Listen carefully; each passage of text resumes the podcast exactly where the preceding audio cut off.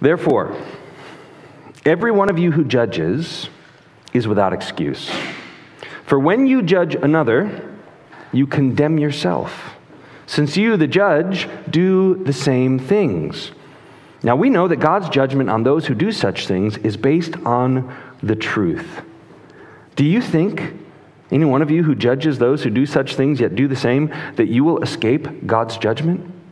Or you, do you despise the riches of his kindness, restraint, and patience, not recognizing that God's kindness is intended to lead you to repentance? Because of your hardened and unrepentant heart, you are storing up wrath for yourself in the day of wrath when God's righteous judgment is revealed. He will repay each one according to his works eternal life to those who by persistence in doing good seek glory, honor, and immortality, but wrath and anger to those who are self seeking and disobey the truth while obeying unrighteousness. There will be affliction and distress for every human being who does evil, first to the Jew and also to the Greek. But glory, honor, and peace for everyone who does what is good, first to the Jew and also to the Greek, for there is no favoritism with God. Father, we thank you for this text. God, we thank you for your righteous judgment. We thank you, God, that you have given us instructions. You've given us insight and clarity how to think about life, how to think about the world, how to view ourselves in relation to you. And I pray, God, that this morning as we study these verses, God, that you'd help us to understand your righteousness more fully, understand your judgment more completely, God, and that it would draw us into greater worship of you. We ask in Jesus' name. Amen.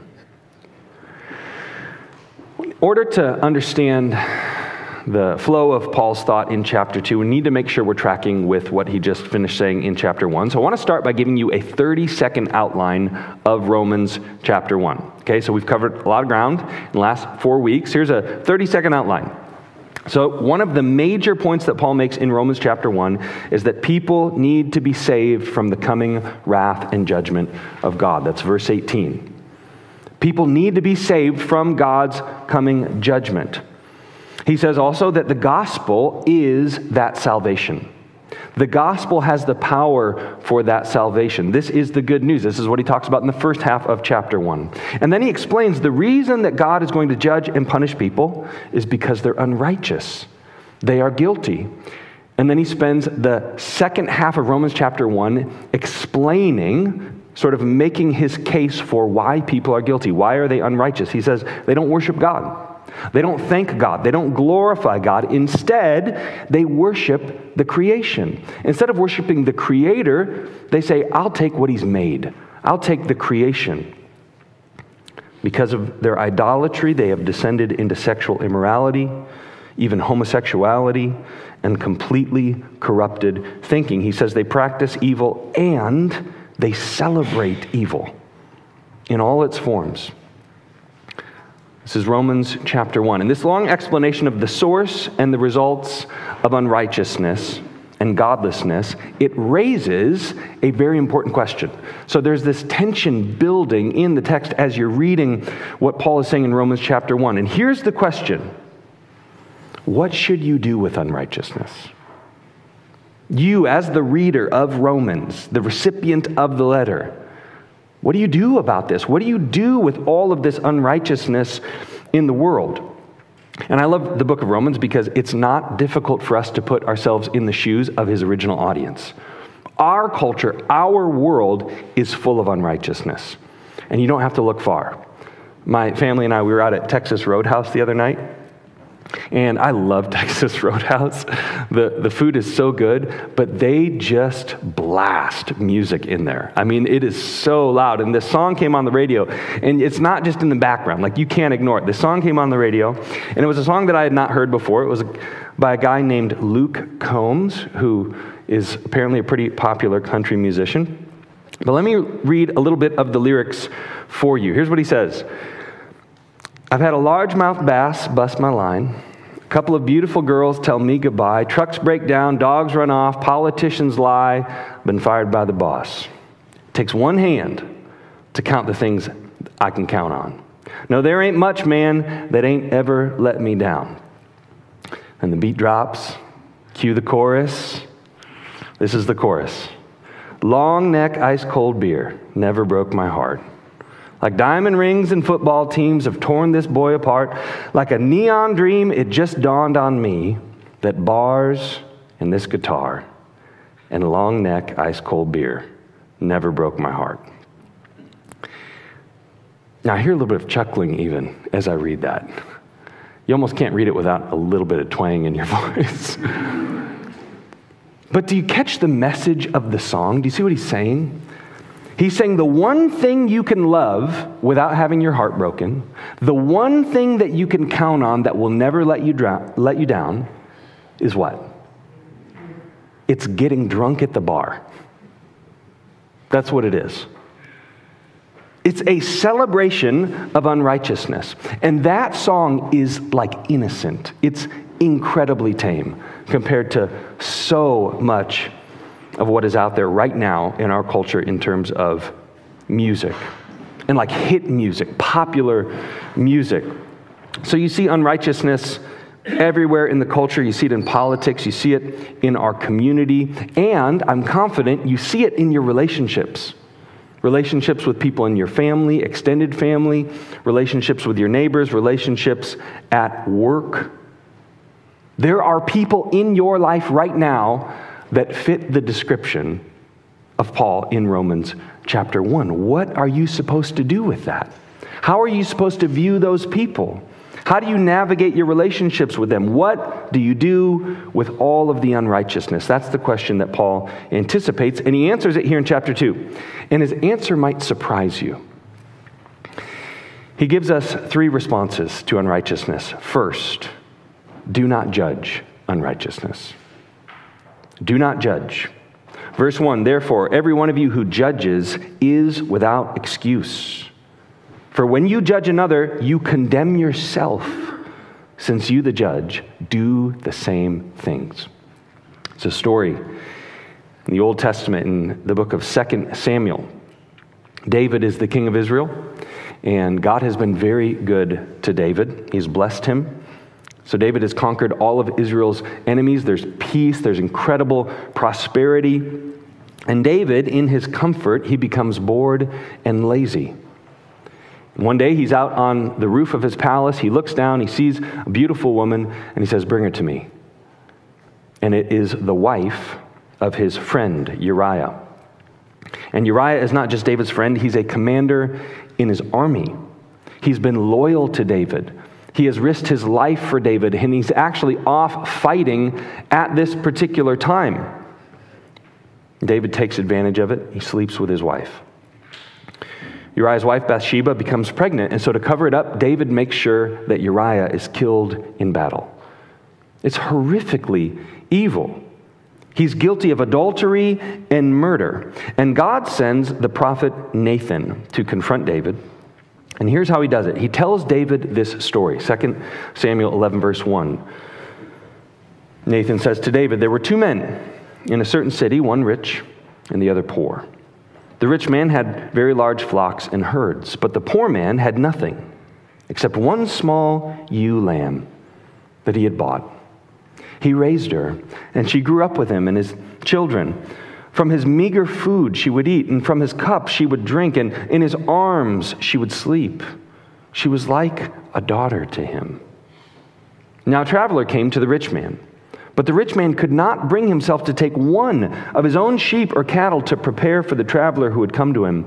Instead, he took the poor man's lamb and prepared it for his guest. Now, this is very wise by the prophet Nathan, because David, previously in his life, was a shepherd. He had raised sheep, tended sheep. Certainly, he had sheep like this where they slept in his arms and he cared for them and he nursed them back to health when they were sick. And so David could sympathize with this poor man.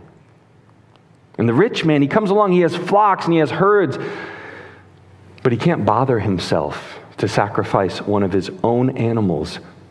For one single meal, he takes this family pet, little lamb. Verse 5 David was infuriated with the man. and said to Nathan, As the Lord lives, the man who did this deserves to die. I mean, that's a severe judgment. because he has done this thing and shown no pity, he must pay four lambs for that lamb. Nathan replied to David, You are the man. Do you see what he does? David condemns himself. Paul essentially does the same thing. In Romans 1, he says, Do you see how wicked people are? They're full of idolatry. They're full of unrighteousness. They don't love God. And his readers are like, Yeah, that's terrible, unbelievable. And then he says, You know what else? They, they worship idols, they worship images that look like animals. And his audience is like, Terrible, awful, idolatry. We hate it. And he says they're sexually immoral and they're corrupt and they're wicked. And they're all like, Yeah, that's awful. That's so bad. And then in Romans chapter 2, verse 1, Paul turns to his readers and he says, That's right. It is bad. And you're one of them. You're one of them. This had to have been so awkward for the guy reading the letter to the church. it wasn't like they didn't have email then. There's just one letter. It's on a piece of parchment. They would read it to the church. This is so offensive. It's so unexpected. Look at what he says. He's really explicit about this in the language. In chapter 1, verse 20, he says, The unrighteous are without excuse. In chapter 2, verse 1, he says, You are without excuse. Chapter 1, verse 18, the unrighteous are condemned. Chapter 2, verse 1, you are condemned. Chapter 1, verses 26 through 31, the unrighteous do unrighteous acts, all kinds of them. Chapter 2, verse 1, you do the same things. How should you respond to unrighteousness? Do not judge the unrighteous. Now, this is instruction that Paul certainly got from the Lord Jesus. In Matthew 7, Jesus says this Do not judge, so that you won't be judged. For you will be judged by the same standard with which you judge others, and you will be measured by the same measure you use. Now, what exactly does it mean to not judge others? This is an important question. What does Jesus mean, do not judge? Well, I think it's helpful to exclude first what Jesus doesn't mean. What does Jesus not mean? The original word in the manuscripts, it's in Greek, it's the word krino, and it means to separate or to sift or to pronounce an opinion concerning right and wrong. So there's two basic meanings of this word. The first is judging, like you're at the Iowa State Fair. You're deciding who gets the blue ribbon for the best Holstein heifer or apple pie or something like that. That's krino. It's judging. It's judging at a sporting event or being an art critic or a music critic or something like that. So there's no moral evaluation of what is right and wrong. You're judging the quality of a thing. You're judging the merit or skill of someone in a particular discipline. So you think about the judges like on the show American Idol. So is Jesus saying, do not judge like that? That, that Randy on American Idol shouldn't say, hey, it's a no for me, dog. I don't like the way you sing. Of course, that's not what Jesus is saying. When he says do not judge, it does not mean that you're not to make use of your critical faculties. And in fact, you couldn't even do that if you tried. It's impossible not to do this. When you go to the grocery store and you're buying apples, you look at the apple, and if it's bruised and starting to go bad, you discard it. And you pick the biggest, best, cleanest apples. So Jesus is not saying that you shouldn't judge in that sense. The second meaning of the word krino is making moral judgments. So it's when you look at other people and you look at their actions, you look at their behaviors, you look at their speech, you look at their attitudes, and you say, that is right or that's wrong. It's good or it's bad. Now, is Jesus saying you should not make moral judgments about right and wrong, good and bad? Of course, he's not saying that. This does not mean that you are not to make moral judgments about what is right and wrong. How do we know that? Well, in the very same sermon, just a few verses later, Jesus gives commands that require you to make moral judgments. Look at what he says in verse 15 of Matthew 7. He says, Be on your guard against false prophets who come to you in sheep's clothing, but inwardly are ravaging wolves. You'll recognize them by their fruit. Are grapes gathered from thorn bushes or figs from thistles? In the same way, every good tree produces good fruit, but a bad tree produces bad fruit. A good tree can't produce bad fruit, neither can a bad tree produce good fruit. Every tree that doesn't produce good fruit is cut down and thrown into the fire. So you'll recognize them by their fruit. If Jesus meant, when he says, do not judge, that you are not to make any evaluations about people's behavior morally, then you couldn't obey this command. He says you got to look at people and you got to, in certain situations, decide is this a sheep or is this a wolf? Is this person from God or are they a false prophet? And, and how do you do that? You have to judge them. you judge them on the basis of their life, their actions. He says a tree will be recognized by its fruit. If Jesus meant that you're not to make moral judgments, then the entire moral law would be pointless. Wouldn't it? How, how, would you, how would you even know if someone, yourself included, was following the law without making judgments? Of course, you're supposed to make moral judgments about people, about yourself, and about others. And notice as well that not making moral judgments is also impossible to do. It's maybe more impossible than the first kind of judgment. You're making moral judgments and evaluations all the time. And even if it was possible to not make moral judgments, if you were even able to somehow pull that off, it would actually make you a terrible person. It would make you a terrible friend. It'd make you a terrible parent. It would make you a terrible spouse. Could you imagine trying to parent your children if you couldn't make any judgments morally about their behavior, about their attitude, about what they say? Of course, you have to make moral judgments. Even the idea that it's wrong to make moral judgments is a logically incoherent position. Have you ever thought about this? This is actually a pretty commonly held view in our culture that, like, the greatest sin, the, the most, the wrong thing you could do is look at somebody else's lifestyle and decision and say that's wrong. But that is an incoherent position because if, if you make a judgment about me and you say, Darren, you're doing something and that's bad, and I say, it's wrong for you to judge me, I've just judged you. Do you see that? It's totally incoherent. And Jesus doesn't hold incoherent positions. So, what in the world does Jesus mean when he says, do not judge? We get more of an explanation in Luke's version of this same teaching. Luke 6, verse 37. He says, Do not judge, and you will not be judged. Do not condemn and you will not be condemned. Forgive, and you'll be forgiven. Give, and it will be given to you. A good measure, pressed down, shaken together, and running over, will be poured into your lap. For with the measure you use, it will be measured back to you. The heart of the matter, and what Jesus is instructing, do not judge, is your attitude toward other people. It's not that you shouldn't make any moral judgments about others. You couldn't even do that if you tried. Jesus' point is you need to do it with an attitude of love and mercy and forgiveness. Of course, you need to make proper moral judgments. That's, that's part of being a good husband or wife or parent or friend or coworker being able to make proper moral judgments, but when you do it, do it with an attitude of love and mercy and forgiveness. I think a better way to say this in our modern language is do not be judgmental. Not don't make judgments, do not be judgmental. Do not have an overly critical spirit or condemning attitude. One commentator said this This is not a command to be blind, but to be generous.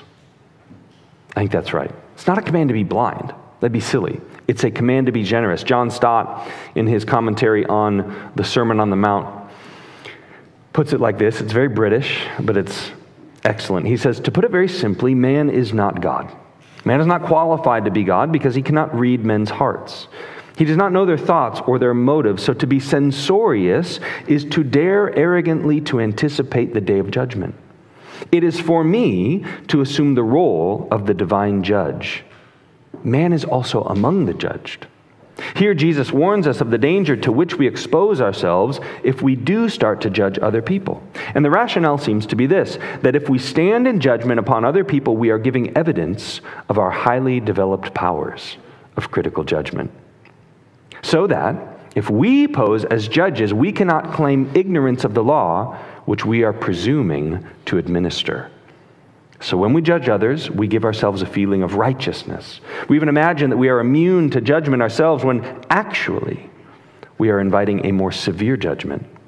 To put it in legal terms, if we enjoy occupying the bench, we mustn't be surprised to find ourselves in the dock. I think that's exactly what Paul is saying in Romans 2. So, what should you do with unrighteousness? Do not stand over the unrighteous in condemnation. Why? Because you're in the same boat. That's the idea. What should you do instead? Again, shocking. Paul says, identify with them. Don't judge them, identify with them. This is the second response to unrighteousness. Number two, identify your own unrighteousness. Instead of looking for it, judging it in others, look for it, identify it in yourself. Verse 2 Now we know that God's judgment on those who do such things is based on the truth. This simply means if God judges someone to be guilty of unrighteous acts, that means they did the acts. If you're guilty of the crime, if God, if God says you are guilty, it's because you did it. God does not judge based on hearsay. He doesn't judge based on an intuition or a gut feeling. He judges based on absolute objective facts. Did you do the unrighteous thing or not? Verse 3 Do you think, any one of you who judges those who do such things yet do the same, that you will escape God's judgment? So, what Paul is basically saying is he says God is not just looking out there at the unrighteous heathen out in the world and judging them. He's also looking at you. He's evaluating you. He's making a judgment about you. And what does he see? He sees all the same stuff. Again, this mirrors Jesus' teaching in Matthew 7. Right after Jesus says, Do not judge. In verse 3, he says, Why do you look at the splinter in your brother's eye, but don't notice the beam of wood in your own eye? Or how can you say to your brother, Let me take the splinter out of your eye, and look, there's a beam of wood in your own eye? Hypocrite, first take the beam of wood out of your eye, and then you will see clearly to take the splinter out of your brother's eye. So in Romans chapter 1, Paul condemns the unrighteousness of the heathen. In chapter 2, he shifts his focus to the hypocrite. And the problem with hypocrisy is not that you're making moral judgments. That's not the problem. It's a problem of priorities. It's a problem of priorities. And this is exactly what Jesus says. Does Jesus say, don't ever remove a splinter from your brother's eye? Don't do it. Don't look at the splinter. Don't notice the splinter. Pretend like it's not there. That's not what he says. He just gives the proper priorities. He gives the proper order of operations. What is it? He says, first, remove the beam of wood from your own eye. That's step one. I, you got to see it, identify it, it's there.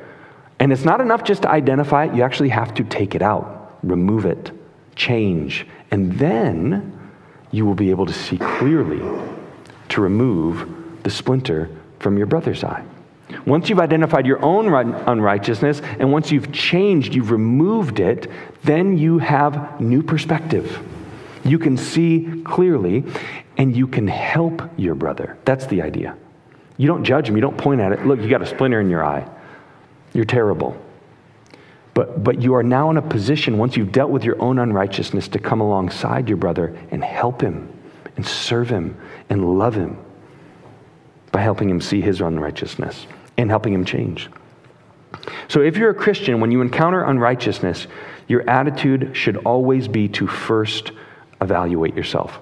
This is the key to avoiding hypocrisy. This is the key to not being judgmental. First, recognize your own sin, your own failure, and remember your need for God's grace, your need for mercy, your need for the kindness of God that you are dependent on. There's a principle here in Romans 2 that I think is incredibly helpful. It stings a little bit, but it's true. This is the principle that no matter who you are, you are far more like the heathen than you are like God. No matter who you are, you are far more like the person, the profile of the person Paul describes in Romans chapter 1 than you are like God. You have more in common, all of you. You have more in common with the people of Sodom and Gomorrah morally than you do with God. That is an offensive reality. And when you say it out loud, most people are like, How dare you? you don't know me. Who do you think I am? What are you talking about? But you have to deal with this truth. Look again at Paul's description in Romans chapter 1 and just go through the list of behaviors and ask yourself. We're just going to do it real quick. Have you ever been arrogant? Have you ever been proud? Have you ever been greedy? Have you ever been envious? Have you ever disobeyed your parents? Have you ever been in a quarrel? Have you ever been deceitful? Have you ever broken someone's trust? Have you ever slandered or gossiped? Have you ever been unloving? Have you ever failed to show mercy? And even if you made it through that gauntlet, which none of you have, even if you could, there's the issue of worship. Have you ever loved something more than God? Have you ever trusted something, served something over and above God? That is the heart of idolatry. That's the heart of all wrongdoing. The heart of sin, where it comes from, is a failure to worship God as God. Every person is guilty of that. And so you have a beam of wood in your eye that you need to deal with. Now, that doesn't mean if you're a Christian, this does not mean we go around with our head held low and just, you know, I'm a terrible sinner. I'm a horrible person. That's not what you should do. I'm not saying that, but what I am saying is that your perspective should always start with man. in, in many ways, I'm no different. Now, in many ways, you are different. Not all sin is the same in terms of its consequences for your life, but the heart of the matter is the same. You have your own unrighteousness to deal with. How do you deal with it? Well, this is the third response to unrighteousness. Paul says, You turn from it.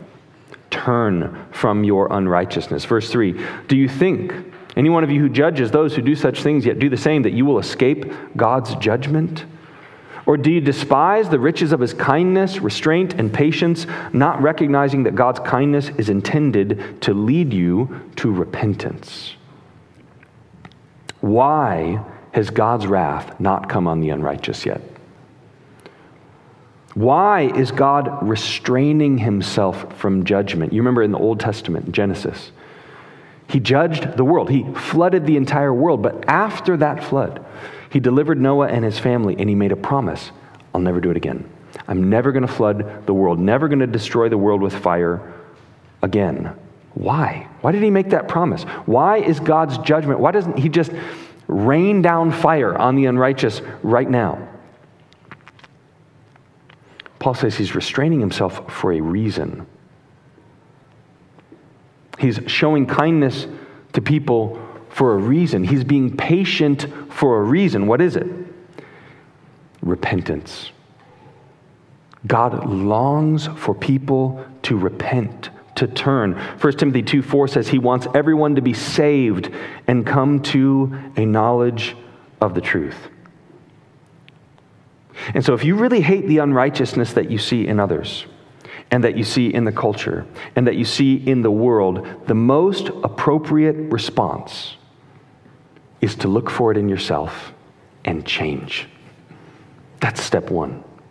Before you get really passionate about moral issues in the culture, you should get really passionate about your own personal holiness.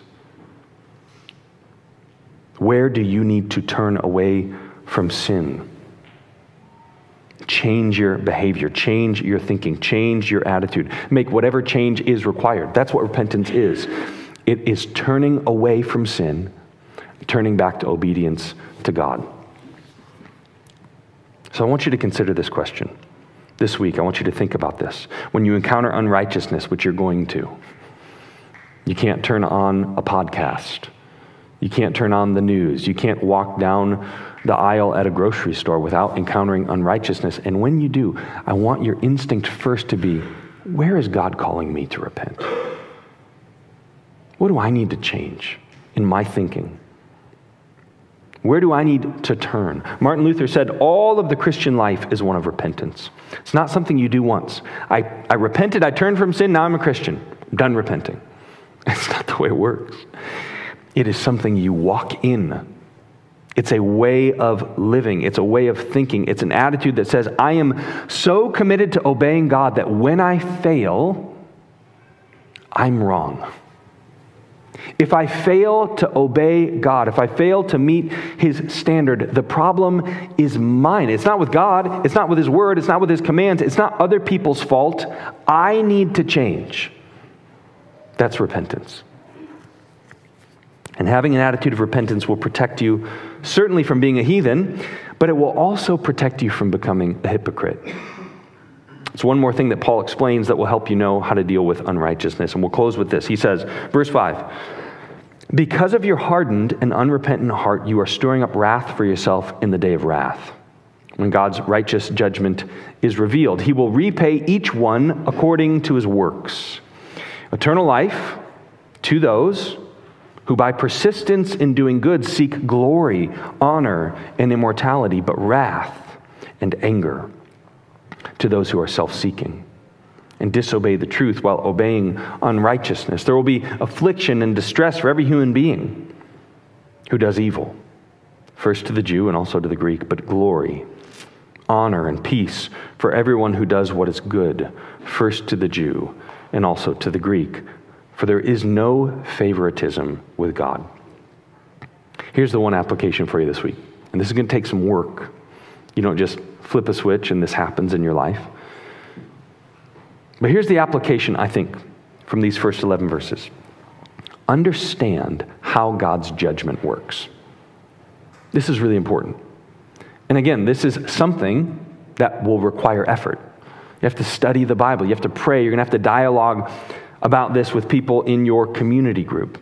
But work to understand how God's judgment works. If you want to be properly motivated to hate unrighteousness and walk in repentance, not be a hypocrite, you need to understand how God's judgment works. And there are two aspects of God's judgment that Paul explains here. The first, he says, there is no favoritism with God. There's no favoritism with God. I have a picture here of Lady Justice. This is a statue outside of the Supreme Court of the United States, and this is a statue that is outside of many courts across the country. And Lady Justice is a personification of justice depicted in a statue. And she's always portrayed as blindfolded. You notice that. And the idea is that justice doesn't care what you look like. Justice doesn't care what your ethnicity is, the color of your skin. It doesn't care whether you're male or female, young or old. It doesn't care what your socioeconomic status is. It doesn't care what kind of clothes you wear. It doesn't care what you do for a living. Justice doesn't care about any of that. It cares about whether you are innocent or guilty. Did you do the thing or did you not do it? That's what justice is concerned with. God is the same way. God shows no favoritism. And what Paul is saying specifically, so he's writing to a mixed audience. In the first century, part ethnically Jewish, part ethnically Gentile, all of them are Christians. And what Paul is saying is you don't get a free pass for being Jewish. All this stuff we're talking about, you don't get a free pass for being Jewish. God doesn't show favoritism, and you don't get a free pass in our setting for being a Christian, growing up in church, declaring that you're a Christian, maybe even going to church regularly, maybe even being able to articulate gospel truths. Yeah, you know, I, am a Christian. Jesus died on the cross to pay for my sins. You're not going to be judged on that basis. You're not. The second aspect of God's justice, God's judgment, that Paul explains is that you will be judged on the basis of what you have done. This is what he says, verse 6 He will repay, repay each one according to his works. Eternal life to those who by persistence in doing good seek glory, honor, and immortality, but wrath and anger to those who are self seeking and disobey the truth while obeying unrighteousness. Many people, many Christians, believe that you're going to be judged based on what you believe about Jesus. That's the basis of God's judgment. But that's not true. That is not how God judges people. It says explicitly right here, you will be judged according to your works. Now, if you're familiar with the New Testament, you probably have a little pause right here. You're thinking, is my pastor a heretic? you know, is, is he teaching heresy this morning? Because just earlier in chapter 1, verse 17, Paul says that salvation is by faith. That the righteousness of God, it comes to people through faith. In, in chapters 3, 4, 5, Paul is going to hammer this point. You are saved by faith and faith alone. This is the same Paul who wrote in Titus 3, verse 4 When the kindness of God, our Savior, and his love for mankind appeared, he saved us not by works. Not by works of righteousness that we had done, but according to his mercy. Ephesians 2, 8, and 9, same Paul. He says, For it is by grace you've been saved through faith, not by works so that no one can boast. So is Paul contradicting himself? No, he's not contradicting himself. Here's the principle. This is so hugely important. When you get this, it, will help your understanding of who God is and how his plan of salvation works in the world. Here's the principle justification, that's another word for salvation. Justification is by faith alone, but judgment will be according to works.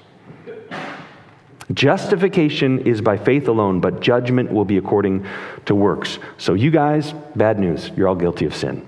So am I.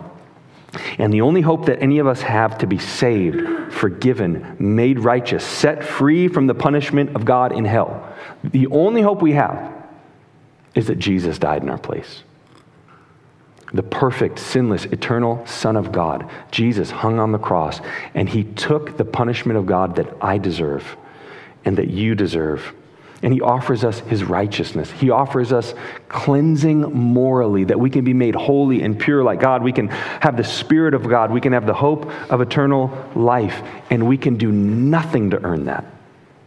We can do nothing to earn his forgiveness. We can do nothing to earn eternal life. It is ours only by faith in Christ's work on the cross. But you still have to face judgment. We will all still face the judgment of the Lord Jesus on that day. And when the Lord Jesus evaluates your life on that day, when he judges you, it will be based on what you have done. That's what Paul is saying. So, how do you know if you've put your faith in Jesus? How do you know if your sins have been wiped away? How do you know if you have the Spirit of God? How do you know if you've been cleansed by His blood? Verse 6 he will repay each one according to his works. Eternal life to those who by persistence in doing good seek glory, honor, and immortality. How do you know? Well, what do you seek? What do you seek? Paul says if you're in Christ, if you're a Christian, you seek the glory of God. You seek the honor of God. You're looking for life forever with Him. That's what immortality is. That's what you're after. That's what you want. That's what you love. That's who you trust. That's who you obey and serve. That's what's motivating you if you're a Christian. If you've been saved, if you've been justified, if you've been made righteous and born again. But if what motivates you is selfishness, if what really gets you excited is the world, what you can have, what you can become, what you can experience, then you have to question whether or not you really have put your faith in Jesus. What do you do? That's the other question that Paul gets at. He says there will be affliction and distress for every human being who does evil, first to the Jew and also to the Greek, but glory, honor, and peace for everyone who does what is good. Good works don't save you, but they are the natural external byproduct of inward faith in Jesus. This is really important. The way you live really matters. You will be judged based on that. Now, God is not looking per, for perfection. Christians are still going to stumble. You're still going to sin. You're still going to make mistakes. But the attitude of a Christian is when I fail, when I fall, I repent, I turn. And the trajectory of your life is pursuing God, loving Him, doing good, because His Spirit lives in you. You've been made righteous, you've been born again. So that's the question who or what are you worshiping? Who or what do you love? Who or what do you serve? When you understand the judgment of God, I think his wrath becomes much more frightening. But I also think the gospel becomes so much sweeter. He, he rescues us from that. He rescues us from sin and punishment, and He sets us on a course by His grace with His power where we actually can live a righteous life. Not on our own, but by His strength, with His motivation, with His love, with His righteousness that flows through us in Christ. It's an amazing gift. Let's pray. God, thank you for explaining these things to us. God, it's just amazing the detail and the precision with which you have explained your heart and your mind. We don't deserve to know any of this, and you make it known to us. God, I pray that you would help us to understand your judgment. God, I pray that you would help us to anticipate the day when you return. God, that we would want to be ready. God, that we, we would think about standing before you and be, being evaluated by you. And God, I thank you that in Christ, we're free from guilt, we're free from shame, we're free from sin. We don't have to wonder, am I going to heaven or am I not? Does God love me or does He not? You've proven your love to us, God. You've sealed our fate in salvation through the blood of Christ. But God, I pray that that would make us all the more passionate to live for you, to serve you, to walk in obedience, to care about the output and intentionality of our lives, that we would aim at your glory. We would aim at your kingdom. We would aim at loving others because you want them to be saved. God, we need your help. We ask these things in Jesus' name. Amen.